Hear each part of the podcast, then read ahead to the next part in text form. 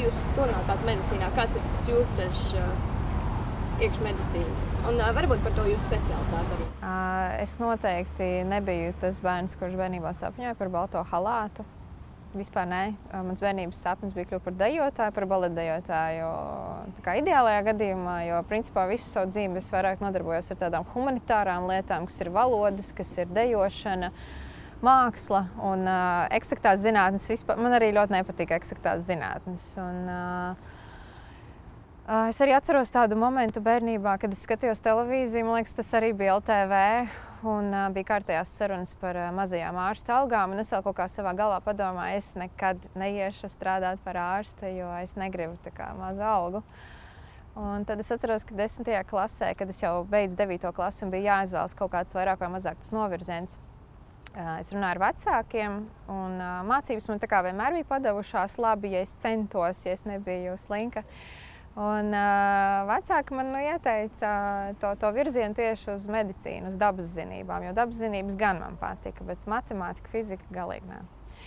Un, uh, tad es arī nomainīju skolu, iestājos tādā eksaktā klasē, kur arī principā visi tie, kas bija manā klasē, vairāk mērķēja arī uz to medicīnu. Un man liekas, ka es tādā gan no savas un no vecāka iniciatīvas, gan arī nedaudz tāda bara instinkta pavilkt, arī skatījos uz to medicīnas pusi. Un uh, pabeidzu 12. klasi, iestājos Stradiņu universitātē. Sapratu, kas ir uh, studēt medicīnā. Man pirmajos kursos līdz galam nesapratu, bet uz pēdējiem kursiem jau es sāku apzināties, ko tas no tevis prasa. Un uh, runājot par manu izvēlēto specialitāti, bija tā, ka es sākumā biju pilnīgi pārliecināta no otrā kursa, ka es būšu ginekologs.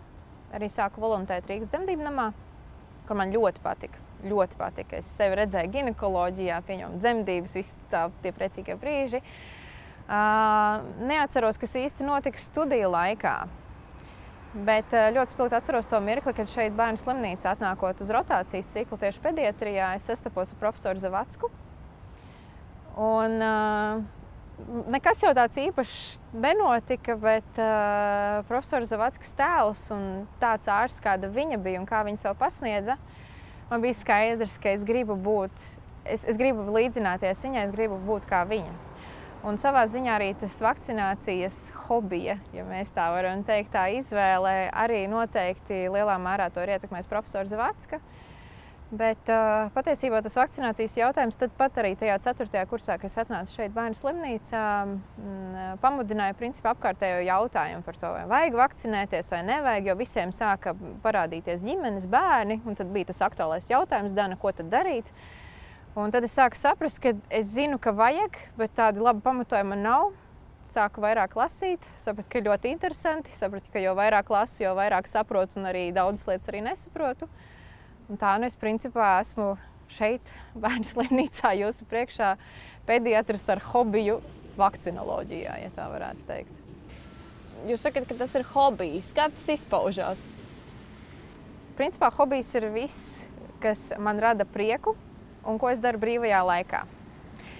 Es uh, zinu, ka izklausās diezgan jokaini, ka brīvajā laikā man patīk kaut ko lasīt par vakcināciju vai padziļināt kaut kādus pētījumus, dziļāk lasīt. Bet, Tas laikam tas moments, kad es atrodu kaut kādu foršu rakstu, vai es iemācos kaut ko jaunu tieši šajā nozarē, kas man tik ļoti interesē, man rada to.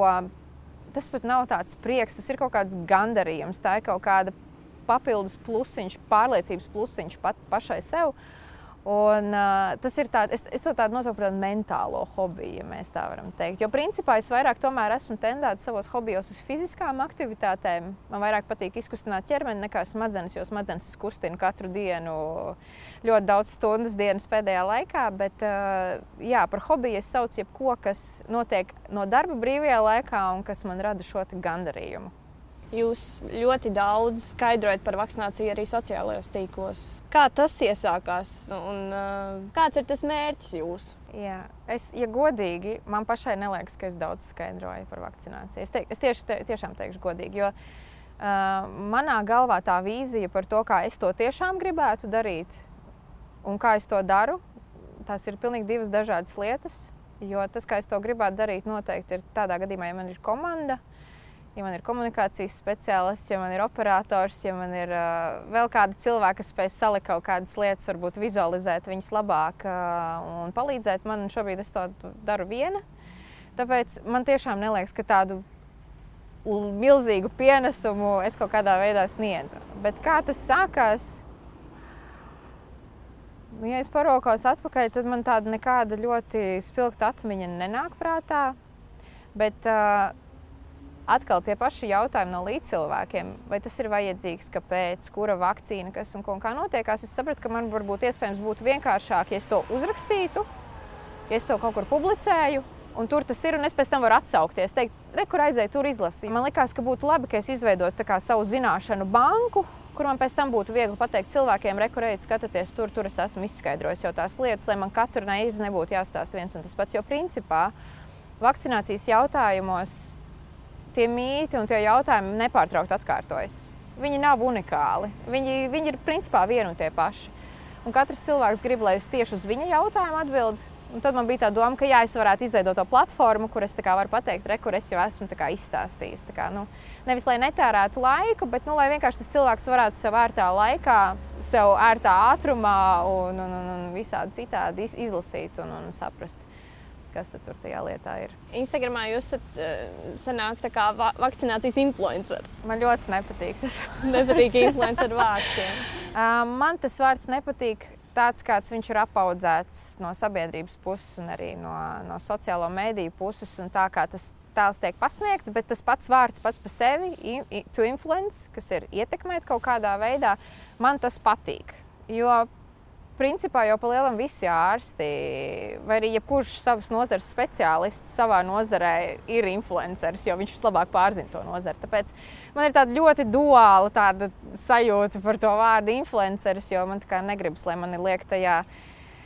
Tajā pašā katliņā iekšā, bet eh, es tā saprotu no cilvēkiem, ka laikam jā, kad es esmu izveidojis to tēlu, ka cilvēkiem ir viegli mani saukt par vakcinācijas influenceru, jo tas visiem ir saprotams termins. Kāda ir tā atgriezeniskā saite no cilvēkiem, kuri ir redzējuši jūsu kaut kādu veidotu saturu, piemēram, par vakcināciju? Ļoti atšķirās no tā, kurā platformā tas tiek publicēts. To es noteikti varu teikt.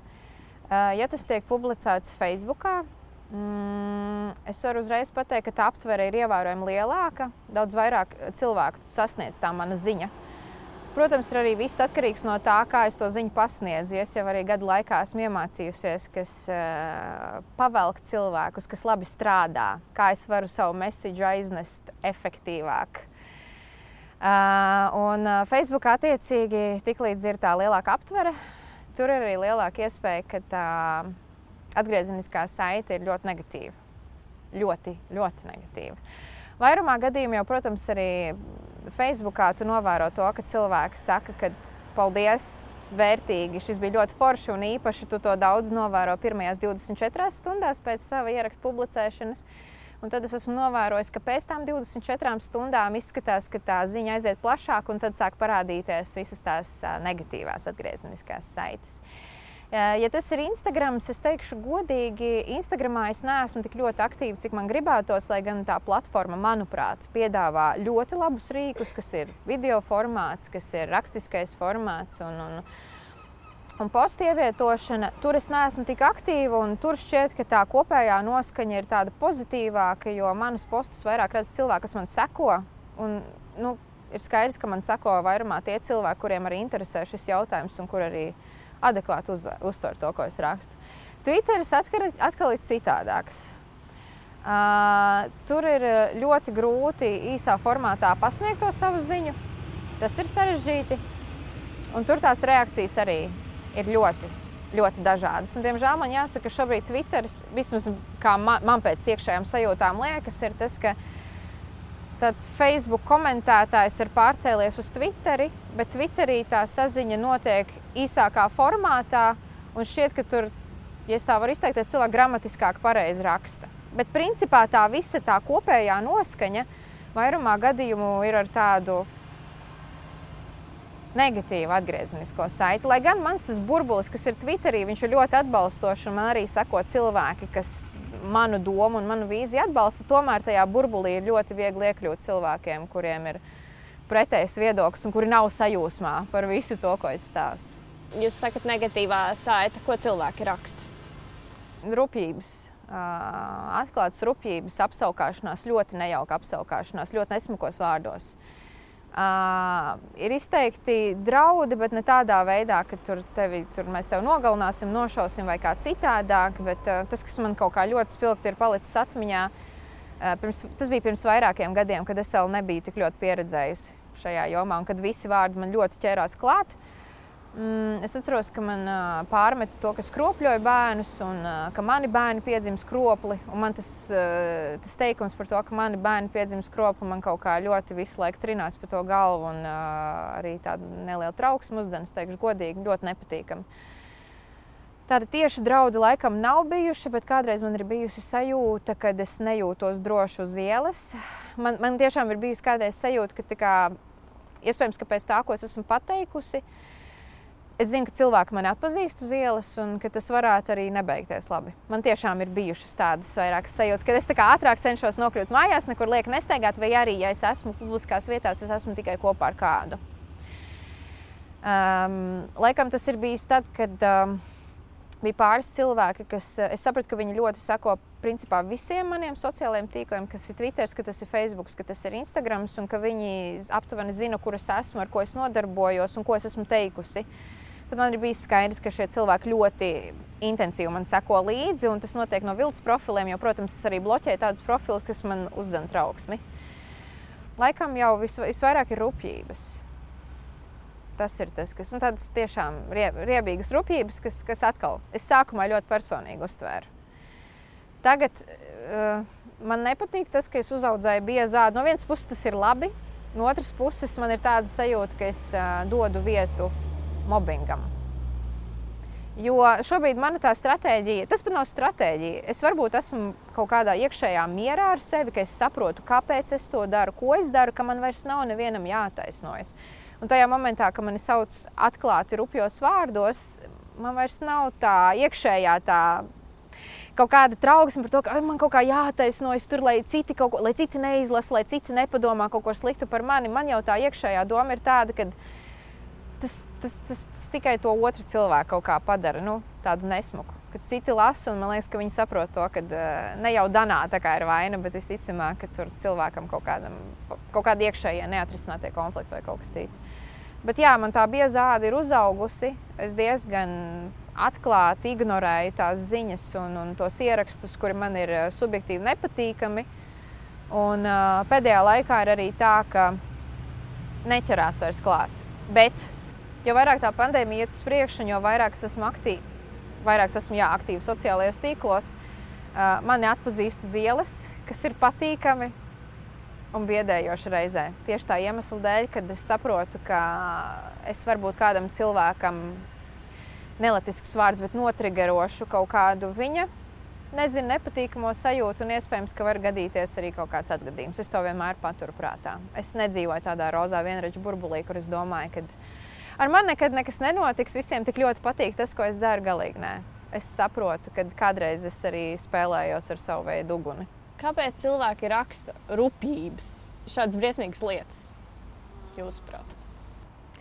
Mm, mana teorija ir par to, ka iespējams, nu, vis, parasti jau šādas agresijas lēkmes rodas cilvēkiem, ja viņi izjūt iekšēju trauksmi Un, ja viņiem ir grūti atzīt, no kurienes tā trauksme rodas, jo, ja tu pats nesaproti, vai tu jūties sašutis, skumjš, vai tu esi izmisis, vai tu esi sabijies, vai tu esi dusmīgs, tad ir grūti arī ļoti konstruktīvi tās savas emocijas kaut kādā veidā, nu, ne jau pat izlādēt, bet kaut kā rīkoties, kaut ko darīt, lai tās emocijas vai nu apslāpētu, vai nu mazinātu, vai nu sevi nomierinātu, ja tu to nesaproti.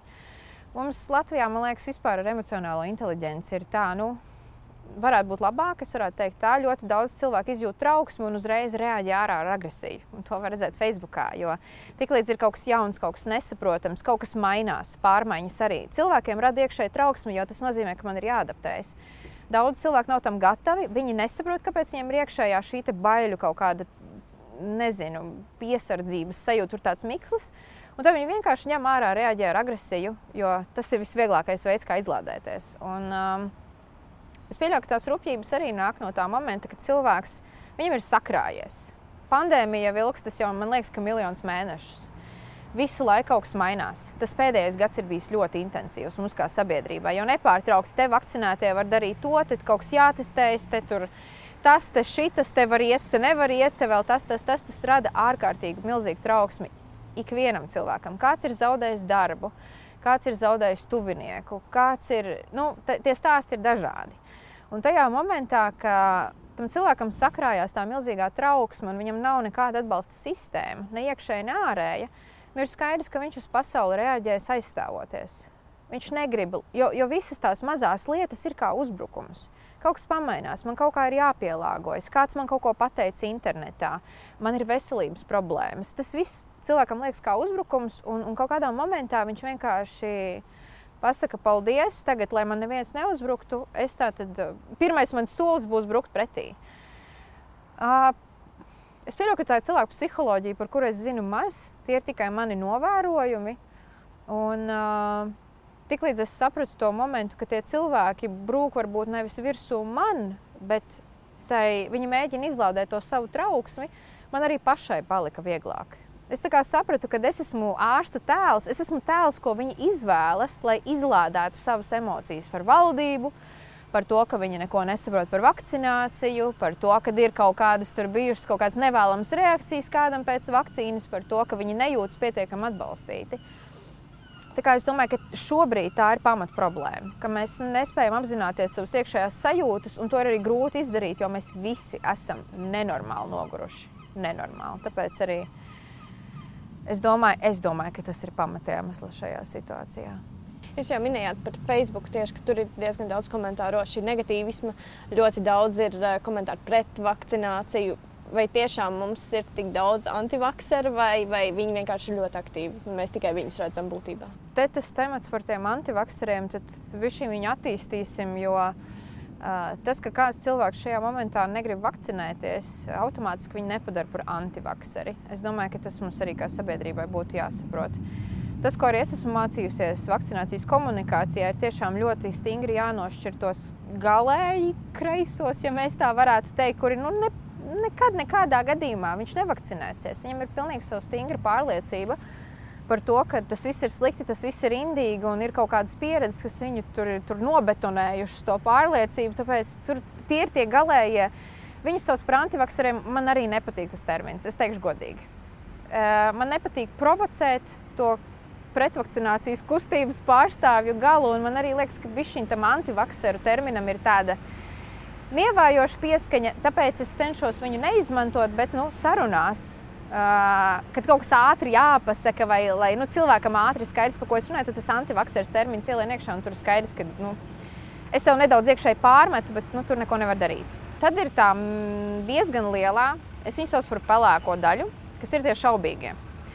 Un par šaubīgajiem, ja vaccine hesitant, um, cilvēkiem runā ārzemēs jau ļoti ilgi, ļoti daudz. Uh, liela daļa jau ir sapratuši, ka tā ir tā pamatmasa, uz kuru ir jāstrādā, runājot par vakcinācijas komunikāciju, vispār vakcinācijas jautājumiem, jo viņi ir ļoti dažādi šajā pelēkajā zonā.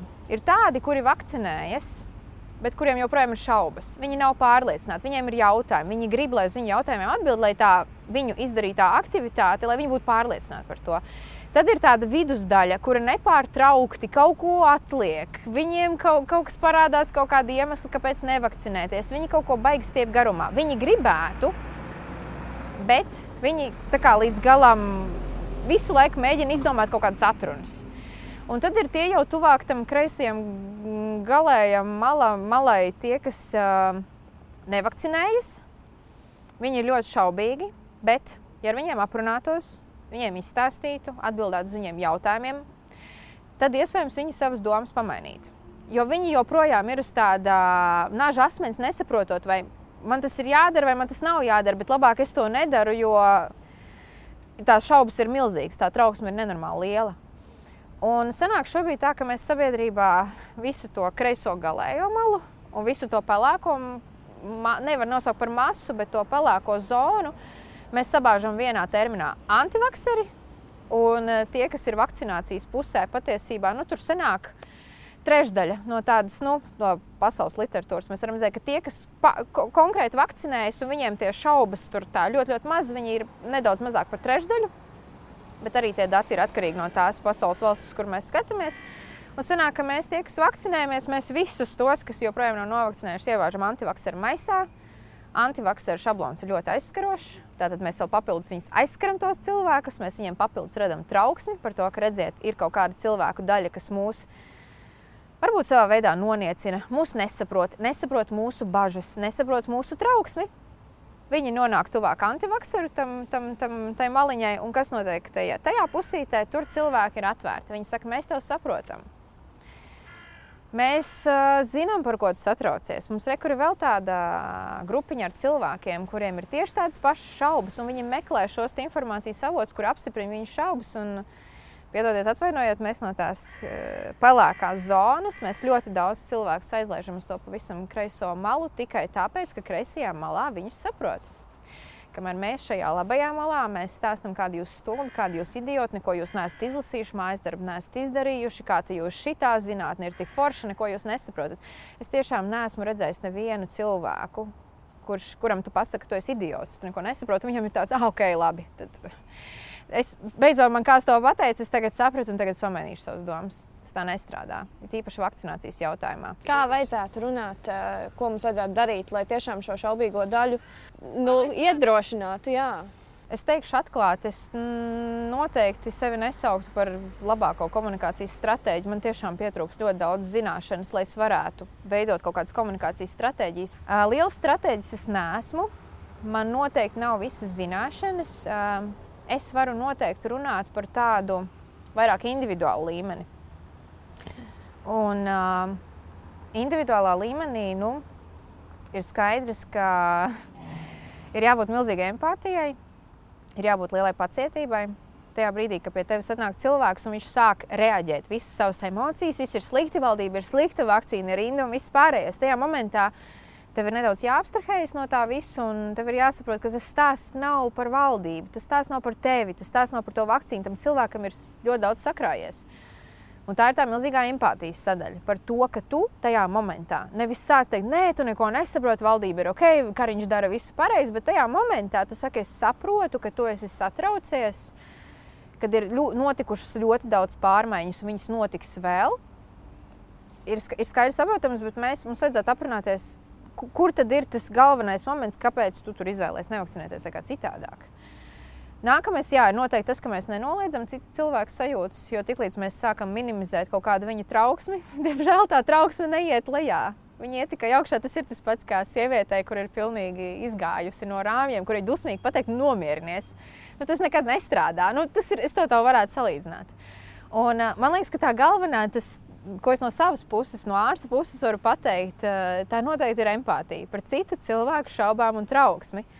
Tajā momentā, kad mēs vienkārši sakām, ka nu, taču vakcinējies, beidzot, kas tu neredzi, kas tur notiek citur pasaulē. Tam cilvēkam visticamāk viņš dzīvo kaut kādā tādā savā burbulītī, savā aplītī, kur viņam kaut kas, kas notiek Indijā vai tur es nezinu, jebkur citur Eiropā, tas ir kaut kas ļoti tāls, tas ar viņu nenotiek. Viņam šobrīd šajā burbulītī ir Nav bijis neviens covid slimnieks, kādam ir bijušas reakcijas pēc vakcinācijas, kuras viņš iespējams līdz galam nav sapratis, bet viņam liekas, ka tas ir kaut kas drausmīgs, viņam kaut kas nav izskaidrots. Un, stāstīt viņam par to, ka viņš ir stulbs un ka viņš neko nesaprot, tas vispār nepalīdzēs.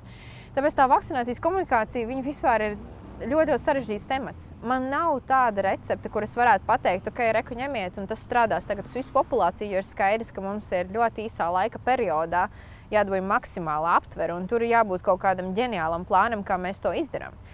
Bet uh, tas, kā es to vienmēr esmu redzējis, un kā es mēģinu arī komunicēt ar tiem cilvēkiem sociālajos mēdījos, es konkrēti paskatos, kas ir tās lietas, par kuriem cilvēki šaubās.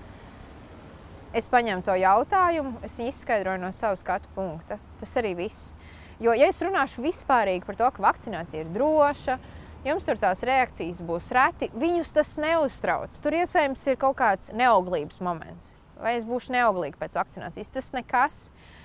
Kad ir neskaitāmi raksti, jau ir bijuši, iespējams, ka viņi ir jāatkārto vēl, ir jānāk šai informācijai viņiem. Kas vēl man liekas, ko es iespējams dzīvojot savā burbulī, un arī citi dzīvojot savā burbulī, nesaprotu, ka visi cilvēki nelasa angļu valodā.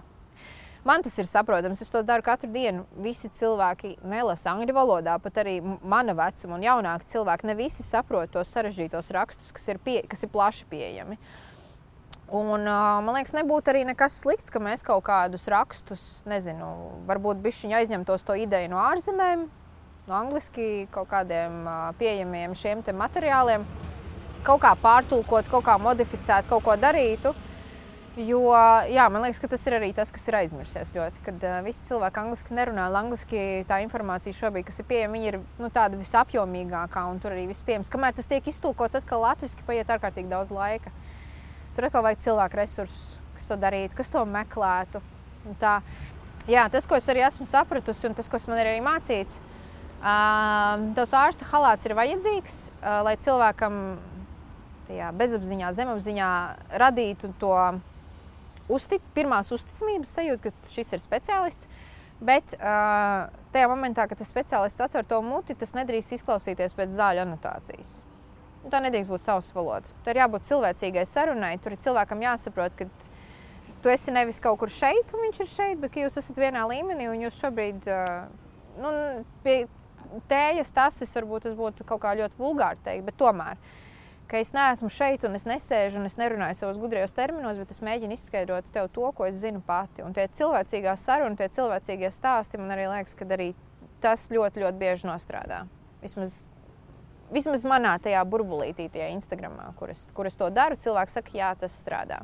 Jūs runājat par šo šaubīgo daļu un, un par tām atrunām, kāpēc nevakcinējas. Kas ir tie biežākie argumenti, ja tā tos var nosaukt, kāpēc nevakcinējas. Viena no visbiežāk atrunām, es pagaidīšu. Es, es pagaidīšu. Un tad tas mans, eh, jā, un tad tas mans dabiskais jautājums ir, ka, ko, nu, kā, ko tieši tu pagaidīsi? Jo viens ir tas, ka tu vispārīgi pasaki, es kaut ko gaidīšu, labi, bet cik ilgi? Kas ir tas tavs tas nospraustais termiņš, to, ka vēl divas nedēļas? Vēl, nezinu, sa tiks savakcinēti 4 miljardi cilvēku, un tad es savakcinēju. Ka, kas ir tas tavs tas deadline, kur tu saproti, ka, ok, es esmu pagaidījis pietiekami, tagad man ir jāpieņem lēmums. Jo tas, es pagaidīšu, tā arī ir tā vilcināšanās, nenormāli gaidot kaut ko mistisku, ko, un tad, kad viņiem sāc uzdot konkrēts jautājums, cik ilgi, viņiem ir tāds, ah, ok. Labi, tad nu, jau ir pietiekami laika pagājis. Uh, cilvēks saka, ka tā vakcīna neizpētīta tas, tas nākamais, kas tur savijās tā kopā. Viņi nevar īsti nodalīt. Lielos vilcienos ir jāsaprot arī tas, ka par covid mēs zinām ļoti, ļoti maz. Par vak vakcīnas jau ir kaut kāda tāda lieta, kas ir jau vairākus gadu desmitus, un tur mēs zinām, ko mums sagaidīt un kādas varētu būt tās reakcijas.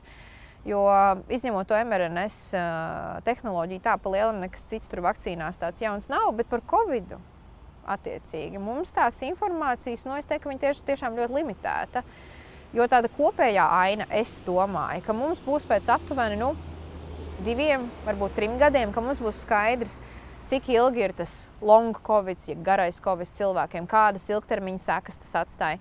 Kāda ir ietekme uz neauglību? Jo arī tur ir tie paši jautājumi par to, ka iespējams Covid izraisa neauglību un, un visādas disfunkcijas vīriešiem. Tā kā es tajā brīdī, kad ir tas, es kaut ko pagaidīšu, vakcīna nav izpētīta, es sāku liekt pretī nu, šos sausos skaidrus un faktus, ka rekurbi tik ir savakcinēti, rekurbi tik ir slimi. Rekur mums ir zināms, ka tādas ir tās nevēlamās reakcijas pēc vakcinācijas, un cik viņas ir bieži, un rekur, kas mums ir ar to covid. Un tad tu sāc vienkārši likt blakām. Un šajās situācijās ļoti bieži nodara arī labas šīs vizualizācijas, kur arī uz papīra ir uzrakstīts šis salīdzinājums. Un cilvēkiem ir kaut kā vieglāk uztvert. Kādreiz tā saruna arī nav pietiekama, kādreiz vienkārši uz papīra ir jāraksta blakus tās lietas, un tad cilvēkam arī vieglāk saprotās, un tad viņš redz, un tad viņš sāk jau domāt, vai tas uzreiz pārliecina. Un arī tas ir arī vakcinācijas komunikācijā jāsaprot, ka ar vienu reizi nepietiek arī ar divām reizēm nepietiek. Kādreiz arī ar trīs reizēm nepietiek, kad izskaidro, tas ir nepārtraukti jāatkārto. Tāpēc tā informācijai, kas ir laba un aktuāla, viņa nedrīkst parādīties Facebook vai ziņās vienu reizi. Viņa ir ļoti cikliski, regulāri jāatkārto, lai viņi sasniedz iespējami lielāku cilvēku skaitu.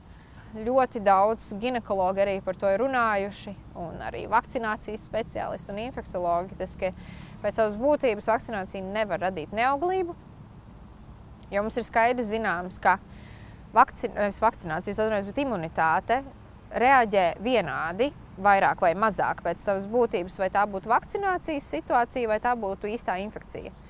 Tā ir imūnsistēmas reakcija, kur ir universāla, kur ir vērsta uz vienu mērķi, aizvākt projām šajā gadījumā spēku proteīnu un izveidot antivīlus jeb aizsardzību. Kurā momentā tur parādās īsti tā neauglība. Es, nu, mums būtu ļoti jāiet detaļās, lai es mēģinātu izskaidrot, bet tas nu, fizioloģiski faktiski nav iespējams.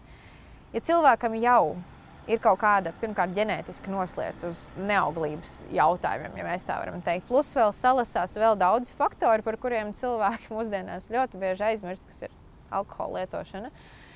Smēķēšana, viss tas, ko mēs ēdam, visas tās ķīmijas, nu, ir jābūt tiešām ļoti arogantam, lai nedomātu, ka tās lietas, ko mēs darām ikdienā, vispār nekādā veidā neietekmē mūsu auglību. Un tad ir tas ļoti vienkāršais variants, ka es savakcinējos, tagad man ir aug auglības problēmas, viss noveļam visu uz vakcīnu, jo to kaut kā, es nezinu, vienkāršāk psiholoģiski saistīt. Un es varu uzreiz pateikt, ka tā, tas neauglības mīts tā ir pilnīgi nepatiesība.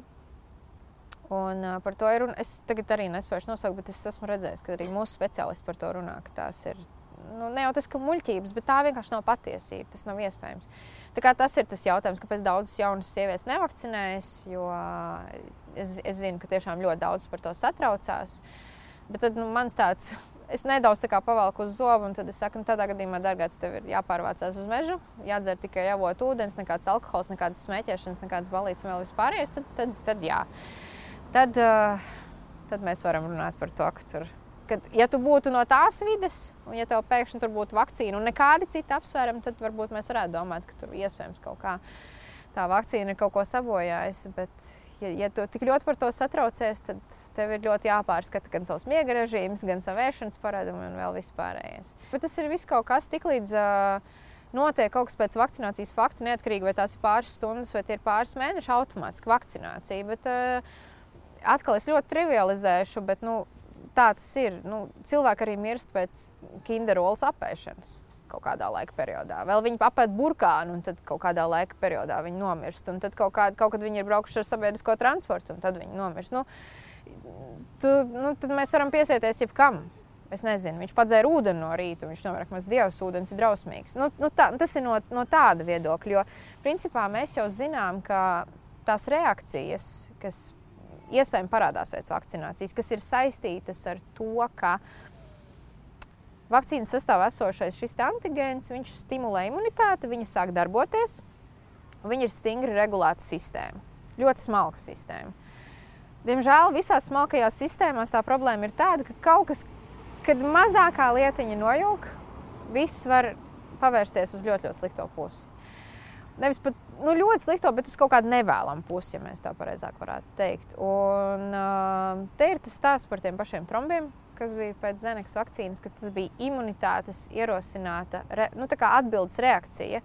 Kad imunitāte, nu, es parasti tā saku, bija šī sajūta prātā. Nu, kaut kas tur nogāja greizi, un viņa sāka darīt lietas, kas viņai nebija jādara.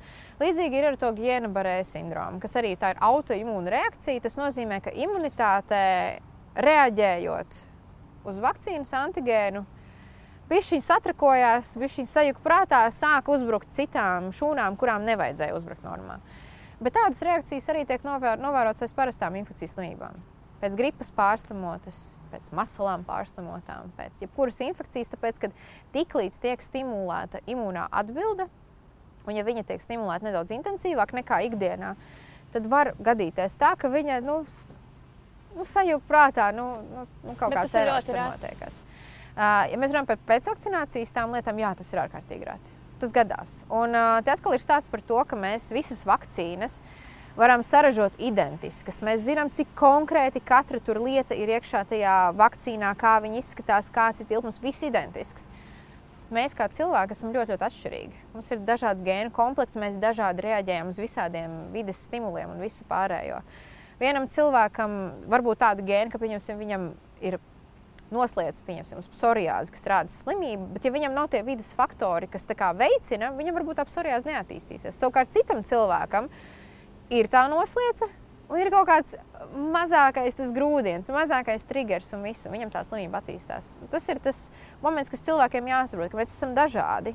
Un mēs uz dažādām lietām, mūsu organisms reaģē dažādi. Tāpēc, jā, var gadīties tās lietas. Bet iespējams, ka viņas arī gadītos jebkurā citā situācijā. Ja būtu tas covid, ja būtu gripa, ja būtu kaut kas, nezinu, jebkura cita infekcija. Bet to cilvēkiem ir, es saprotu, to ir psiholoģiski grūti saprast. Neviens negrib. Neviens negrib būt tajā maziņajā, maziņajā procentā, kuriem kaut kas notiek. Neviens to, un tas ir cilvēcīgi saprotams. Un es arī parasti, kad runāju ar cilvēkiem, es saku, es jūs saprotu, tāpēc ka es arī gāju vakcinēties.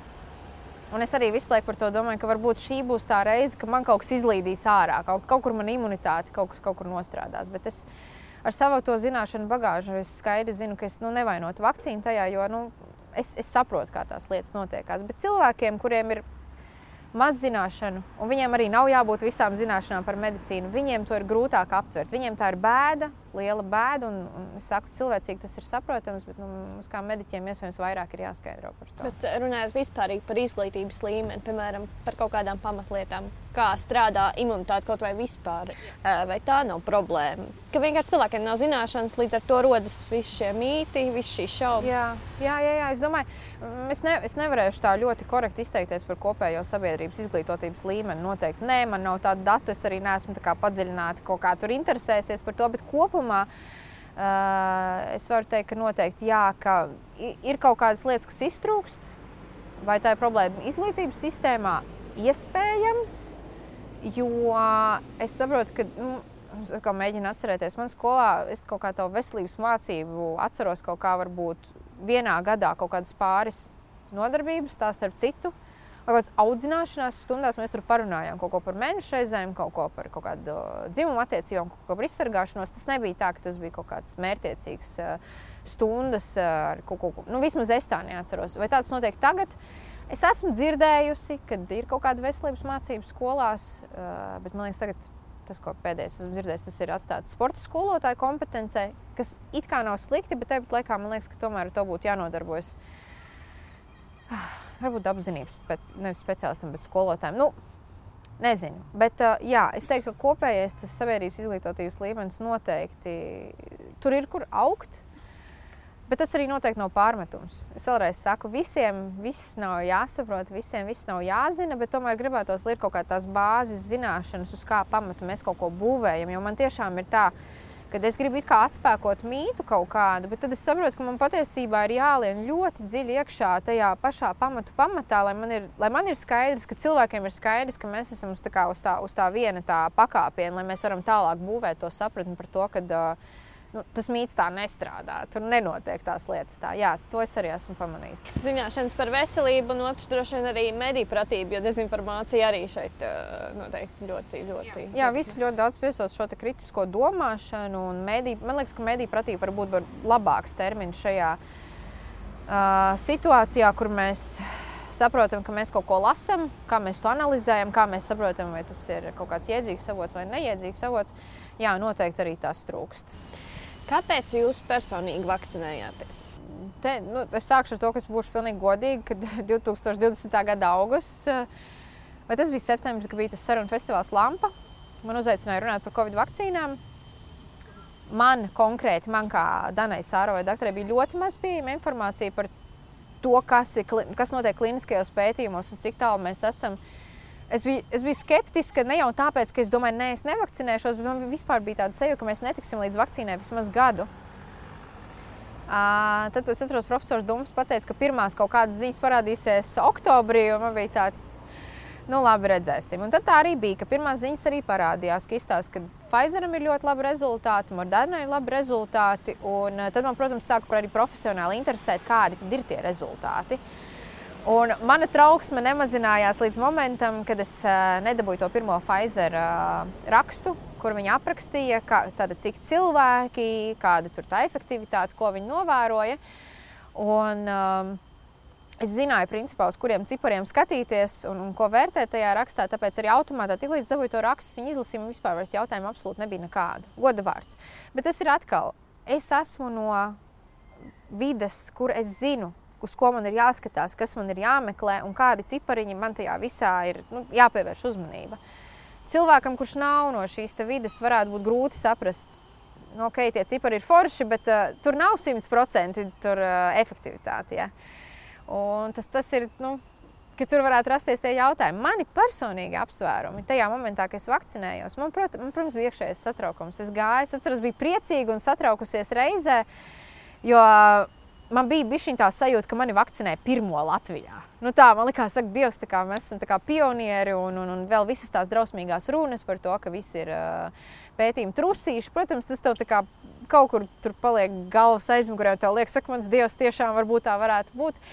Bet uh, tajā momentā mani vecāki nevarēja būt vakcinēti. Tā, mans pats pirmais uztraukums bija par maniem vecākiem. Jo es strādāju slimnīcā, Covid bija pašā plaukumā, un es uh, zināju, ka kaut kādā mirklī, kad es ar viņiem komunicēju, es varu viņiem tā nejauši nodot to dāvanu, tā teikt, Covid vārdā. Un nākamais, protams, tie ir mani pacienti. Vispār uh, neliekuļojot nekādā veidā, tie noteikti ir mani pacienti. Ir bērni, kur nevar tikt vakcinēti. Tie ir bērni, kuri slimnīcā atrodas ne jau tāpēc, ka viņiem veselība ir labākajā kārtībā, vai ne jau tāpēc, ka viņi grib šeit atrasties. Viņi šeit ir tāpēc, ka ir jau kaut kādas veselības problēmas, un es vienkārši negribēju būt par vēl vienu iemeslu kaut kādām viņu ciešanām. Es, es, es, man ļoti, noteikti būtu ļoti grūti personīgi pārdzīvot to momentu, ka ja kaut kāds bērns, pie kura es ietu, Eh, es būtu covid pozitīva, un viņš pēc tam kļūtu covid pozitīvs. Un, ja tā situācija neizvērstos eh, kaut kādā tādā labā gultnē, vai viņam būtu ilgāk jāpavada laiks slimnīcā, vai ja slimība sarežģītos, ka es justos labi, noteikti nē. Bet atkal tas ir. Eh, es, uz, es vispār uz šīm lietām skatos citādāk kā mediķis. Jo man principā jau no tā šūpuļa, ja tā var teikt, no pirmā kursa tiek likts, Uh, priekšā tas, ka pacients ir tas, tas, tas centrs, ap kuru mēs darbojamies. Un man vienmēr tā doma par manām izvēlēm ir par to, ka nu, pacients ir tas mans centrs. Uh, sabiedrībā, kur, kur uh, cilvēkiem nav varbūt darbs saistīts ar rūpēm par citu veselību vai ar rūpēm par, nu, ar, kaut, ar kaut kādām tādām lietām, viņiem varbūt ir grūtāk to izprast. Nu, tas arī ir saprotami. Viņiem tā pasaule ir nu, tajā viņu burbulītī. Es, mana pasaule griežas ap mani. Uh, kas no vienas puses nav slikti, no otras puses mēs redzam, kur mēs šobrīd esam, jo katrs šobrīd tomēr mēģina vairāk domāt par to, kāds labums man no tā būs. Un, uh, es, es redzu slimnīcā bērnus ar onkoloģiskām saslimšanām, bērnus ar imūndeficītiem, kuriem principā jebkura no šīm infekcijām var arī kļūt pēdējā. Un, uh, Es arī zinu to, ka šie cilvēki nesēž mājās caur dienu, viņi ir veikalā. Viņi aiziet kaut ko nopirkt. Viņi negrib. Tas, ka viņiem ir kaut kāda saslimšana, tas nenozīmē, ka viņi automātiski uzreiz izolējās no visiem. Viņi ir pilnvērtīgi sabiedrības locekļi ar savām problēmām. Un es vienmēr par to piedomāju, vai pieņemsim tā sieviete, kas nu, tā ļoti romantizē, bet tomēr tā doma ir tāda, ka es aizēju uz veikalu, varbūt tai sievietei, varbūt viņa tikko pabeigusi ķīmijterapiju. Es to nezinu un es viņai tur uzklapošu kaut ko virsū, kas, kas ar viņu notiks pēc tam. Un tā mana doma tomēr ir plašāka. Protams, man pašai negribējās saslimt. Mm, īpaši tad, kad es sāku jau dzirdēt par to, ka citādi veseli cilvēki manā vecumā pēkšņi kļūst fiziski ļoti nevarīgi, nespējīgi. Tā var teikt, ka no pieņemsim ultramaratonistiem viņi kļūst par cilvēkiem, kuriem ir vajadzīgs lifts, lai viņi uzbrauktu 4. stāvā. Un es kā cilvēks, kurš principā ārpus darba cenšos būt ļoti fiziski aktīvs. Es domāju, ka es, es nezinu, vai es pārdzīvotu to, ka es nespēju vairs būt tik fiziski aktīva, kā es esmu bijusi iepriekš. Tāpēc jā, man ne jau man uztrauca tas, tas klepus vai temperatūras vai nedoties atrašanās slimnīcā, bet arī ļoti daudz, domāju par to, kā tas atstās iespēju uz manu veselību. Tāpēc tur bija tur tāda vesela tāda maisa ar tiem iemesliem, kāpēc es uh, izvēlējos vakcinēties. Kas ir tie, tie gadījumi, kad tiešām cilvēks nedrīkst vakcinēties? Kad pilnīgi vispār nekādā veidā ar kaut kādu konkrētu vakcīnu ir noteikti tas, ja pēc pirmās devas ir anafilaktiska reakcija. Un anafilaktiska reakcija principā parādās dažu kādreiz sekundžu pamatā minūšu laikā pēc vakcinācijas, kad cilvēkam sāk palikt grūti elpot, reibst galva, parādās visādi tie trakie simptomi. Tāpēc arī mēs cilvēkus pēc vakcinācijas novērojam 15 minūtes. Jo tas ir tas standarta laika periods, kad arī parādās šī anafilaktiskā reakcija. Kāpēc viņa ir bīstama? Tāpēc, ka ja viņu saulēcīgi neārstē, tad uh, cilvēks nu, var arī aiziet no šīs pasaules. Tāds var gadīties. Tāpēc arī vakcinācijas centros viņi zina, ko darīt. Tad, ja parādās anafilaktiskas reakcijas simptomi, kā viņu menedžēt, tas viss ir menedžējums pasākums, to var novērst. Uh, Tātad, ja ir bijusi kaut kāda pote un parādās anafilaktiska reakcija, tad šo poti, otro devu, nedrīkst saņemt.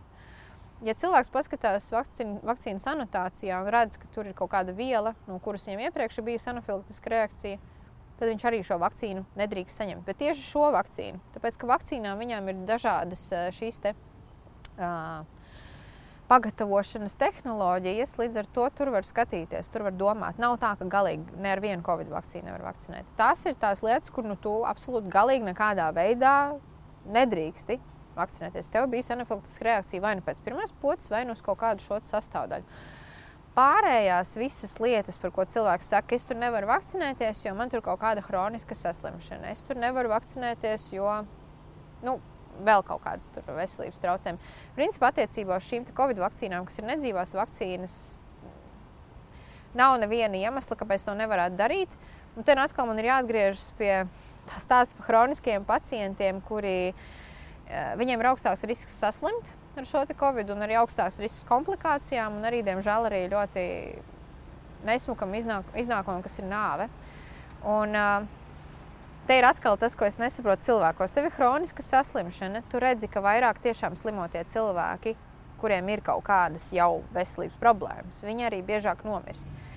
Tāpat laikā tu nevēlies vakcinēties, kas ir drošs pasākums, kur tu iepazīstini savu imunitāti ar to ierosināt. Lai tajā reizē, kad tu esi uz veikalu, kad tu esi sabiedriskajā transportā un pienāk tā tava, tā tava organisma cīņa ar to vīrusu, jo viņš tur kaut kur cirkulē, tavs organisms zinātu, ko ar to darīt. Un tu pat varbūt nemazām nezinātu, ka tu esi sastapies ar to covid. Un tad ir tas atkal tas, tas, tas psiholoģiskais moments, ko es nesaprotu. Tev jau ir hroniska saslimšana, tev jau tā veselība nav laba. Kāpēc tu vēlies uzņemties to risku? un, un, un, un uh, eksperimentēt ar to, kāda tev tas covid norisināsies. Un te atkal ir atkal, laikam, tas jautājums, ka cilvēki līdz galam nesaprot, kas tā vakcīna ir. Jo daži cilvēki domā, ka tas kaut kāds medikaments, tur kaut ko ievada iekšā, ka, kaut kas tur. Mi, mistika kaut kāda ievada, un tad pēkšņi tu esi aizsargāts. Un, principā, jā, ja tu nesaproti to procesu, tas sanāk kaut kāda bišķi maģija. Bet uh, vakcīna pēc savas būtības ir treniņš simulācija. Tāpat tās kā astronauts pirms laist kosmosā, viņi iziet visas simulācijas zem ūdens, viņi tur trenējas, viņus tur visādi pārbauda. Tas pats ir arī vakcinācija. Tāpat tās kā arī braukšana ar mašīnu. Nevienu uzreiz nesēdina iekšā pie stūres un es saku, labi, tagad braucu brīvības ielu no imantas uh, uz nezinu teiku. Tu ej autoskolā, tu pamācies, tu saproti, kas kur kā notiekās, un tad jau ar katru nākamo reizi paliek vieglāk. Vakcīna ir tieši tas pats. Tā nav, tas nav kaut kāds mistisks uh, līdzeklis, ka tur ievada kaut kas notiekās, un pēkšņi tev tur tāds vairogs parādās apkārt. Nē, tas tā nenotiek. Vēl cilvēki mēdz sacīt, uh, nevakcinēšos, vienkārši stiprināšu imunitāti. Es zinu, ka jums nepatīk šis uh, vārdu salikums. Nē, es domāju, ka. Ne, mm, Es domāju, ka nevienam, nevienam mediķim īsti nepatīk šis te imunitātes stipr, stiprināšanas termins. Uh, kāpēc? Tāpēc, ka nu, nav, nu, imunitāte nav kaut kas tāds, ko var uztrenēt vai stiprināt vai uzaugt kā piemēram muskulis. Imunitāte, kā jūs teicat, ļoti smalks mehānisms, kas ir līdzsvarā. Un tiklīdz tas līdzsvars tiek izjaukts, tā sākas problēmas. Ja tā tad līdzsvars tiek izjaukts uz to pusi, kur imunitāte novājinās, pieņemsim, cilvēkam ir kaut kāda saslimšana. Jebkura hroniska saslimšana arī patiesībā izraisa to, ka imunitāte ir vājāka, ja mēs tā varam teikt viņa tā tad nav tik reaktīva. Vai arī pieņemsim kaut kādu specifisku medikamentu lietošanu, onkoloģiskā saslimšanas ķīmijterapija. Imunitāte ir par vāju, ja mēs tā varam teikt, viņi netiek galā ar šīm infekcijas slimībām. Savukārt otrajā pusē ir tā pārāk stiprā imunitāte. Un visu šo vājo, stipro lūdzu ielieciet pēdiņās, jo tas nav mm, medicīniski pareizs termins. Pārāk stiprā imunitāte atkal ir šī anafilaktiskā reakcija, kad imunitāte ļoti strauji, ļoti agresīvi noreaģē uz lietu, kas nav bīstama autoimūnās lietas, kas atkal ir tieši tas pats, ka imunitāte ļoti strauji noreaģē uz pašu organismu audiem, kas ir pilnīgi veseli un nav bīstami, un arī parastās alerģiskās reakcijas. Un tā stiprināšana vai jūs tiešām gribat nonākt tajā stiprajā pusē, kur ir anafilaktiskās reakcijas, autoimūnās saslimšanas un alerģijas. Nu, cilvēki to nesaprot. Viņiem liekas, ka es varu kaut ko uztrenēt. Bet uh, imunitāti nav iespējams uztrenēt kaut vai tā iemesla dēļ, ka viņi nepārtraukti atjaunojas. Šūnas, viņas ir kaut kāda laika perioda, un tad viņas dabīgā nāvē aiziet projām, viņas savu darbu ir padarījušas. Viņi nepārtraukti dinamiski atjaunojas. Tu nevari uztrenēt šūnas. Tas, ka tev ir vairāk šūnu skaits, arī nenozīmē, ka tava imunitāte ļoti labi reaģēs. Un, principā, uh, mēs arī nekad nezinām, kas būs kaut kāds tas, tas triggers vai ierosinātais kaut kādai nepareizai imunitātes reakcijai. Un tas ir tas, ko cilvēki aizmirst. Jo jā, vairumam cilvēku, kur ir citādi veseli, kuriem nav veselības problēmas, tas Covid varbūt, varbūt neradīs nekādas veselības problēmas, un viņiem nenoritēs tā saslimšana smagi, un varbūt nebūs komplikācijas. Bet atkal tas, ko mums rāda zinātnē, tas, ko mums rāda dati, tas garais Covid, tās komplikācijas, kas paliek pēc pārstāvotas Covid infekcijas, nu, nu, viņas nav nekādas patīkamās. Un atkal cilvēkiem kaut kā ļoti, nezinu, viņi pieķerās pie, pie kaut kā, pie viņiem.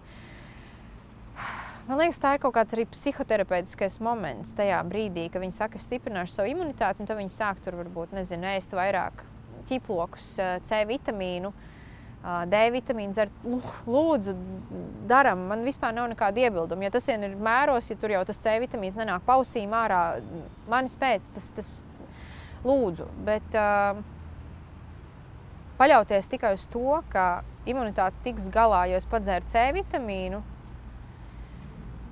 nebūtu īsti pareizi. Mēs jau redzam pēc citu cilvēku pieredzes, kuri ir citādi veseli, kuriem viss ir forši, ka viņiem imunitāte nenostrādāja līdz galam. Viņi tagad cīnās ar kaut kādām sekām. Tāpēc man liekas, ka prātīgāk ir mācīties no tā, kas ir noticis citiem, un vienkārši nespēlēt to krievu ruleti. Es zinu arī gadījumus, kur arī pat tad, kad tiek zaudēts radinieks Covid dēļ, arī joprojām turpinās tas, nu, tā pati līnija par to, ka Covid nepastāv, tā bija gripa vai nu, kaut kāds tas viss. Un tas atkal ir stāsts par to, ka cilvēki nespēja pieņemt to realitāti. Viņiem grūti adaptēties jaunajai situācijai. Viss izraisa trauksmi, tāpēc labāk noliekšu šo situāciju, man nevajadzēs viņai pielāgoties. Sa sarežģīti. Es, um, man likās, ka es vispār esmu ļoti rigida savās. Um, nu, vispār rigida kaut kādās savās lietās. Man liekas, ka es ļoti slikti adaptējos. Uh, es nevaru teikt, ka esmu pilnībā adaptējusies šeit jaunajai situācijai. Man joprojām ir grūti, man tas izraisa distresu, bet uh, tas, kas notiek sabiedrībā, es redzu, ka daudziem cilvēkiem ir vēl grūtāk. Patiesībā man vienkārši nu, ir nu, cilvēcīgi žēl, ka viņiem tiešām nav vienkārši šis atbalsta mehānisms. Tas ir, tas ir, tas ir patiesībā, ja mēs tā to bildi tā saliekam kopā, tas patiesībā ir drausmīgi, ka tu katru dienu pamosties. Un tev liekas, ka valdība tevi indē, ārsti tevi indē. Uh, to viņi būs kaut kā, mūs visus digitalizēs, mūs visus pakļaus. Un tas nav tā, ka tev iezogas tā doma uz kaut kādām piecām minūtēm. A, var būt. Ļoti smieklīgi, bet A, var būt. Es paskatīšos, vai tas tā ir. Bet cilvēki ar to dzīvo katru dienu. Katru dienu tev ir sajūta, ka kāds tev grib nodarīt kaut ko sliktu, kaut ko ļaunu. Un man kā ārstam, kurš arī ir bijis uh, psihoneiroloģiskajā slimnīcā un kurš ir redzējis, nu, līdz, kam novada tas moments, kad cilvēks vairs nespēja nošķirt, kur ir realitāte un, un, un kur ir tā patiesība, tas ir drausmīgs ciešanas. Un man, man tiešām cilvēcīgi ir ļoti, ļoti žēl, ka ir cilvēki daudzi mūsu valstī, kuriem kuri tā cieši katru dienu. Jo tas, tas nav kaut kas tāds, par ko būtu jāiesmē manā skatījumā. Un tas atkal ir tā, man, man liekas, nepareizā komunikācija, ka tajā momentā, kad cilvēks tur nāk ar tām savām, man jāsaka, godīgi murgainajām idejām par to, ka kāds mūs visus mēģina noindēt, ir kaut kāds globālais plāns par kaut ko, ka mēs tā, ha, ha, ha, tu tāds stulbenis. Nu, mēs vēl vairāk tam cilvēkam radām to trauksmi. Viņam liekas, ka, nu, jā, kad redzi, viņi noliec to visu, tāpēc tas tā tašs ir. Un tad viņš dzīvo tajā savā pasaulē un cieši. Un, Tāpēc man vien gribas, lai tā pandēmija beigtos ātrāk. Ne jau tāpēc, ka mums slimnīcās ir ļoti, ļoti daudz darba, kas arī ir iemesls, bet man liekas, tāpēc, ka cilvēki ļoti, ļoti cieši. Ne tikai Covid dēļ, bet arī visa tā nenormālā stresa dēļ, kas šobrīd cirkulē. Vai jūsuprāt, pēc šīs pandēmijas varētu mainīties kaut kāda attieksme pret vakcināciju, pret uh, pašu Covid? Ja mēs fokusējamies tikai uz vakcinācijas un vakcīnu jautājumiem, man ir tā, man liekas, ka var būt. Pēc šīs Covid vakcīnas cilvēki pret pārējām vakcīnām izturēsies ar lielāku kaut kādu, nezinu, cieņu un drošības sajūtu, jo tās vakcīnas jau ir ilgi apritē. Man gribētos tā domāt, ka tiešām ka varbūt pamainīsies tā sabiedriskā ideja, īpaši attiecībā uz šo cilvēku papilomas vīrusu, kas tagad izstāsta, ka tā aptver pieaugu meiteņu vidū, bet tomēr daudziem cilvēkiem ir arī tāda liela skepse par to visu.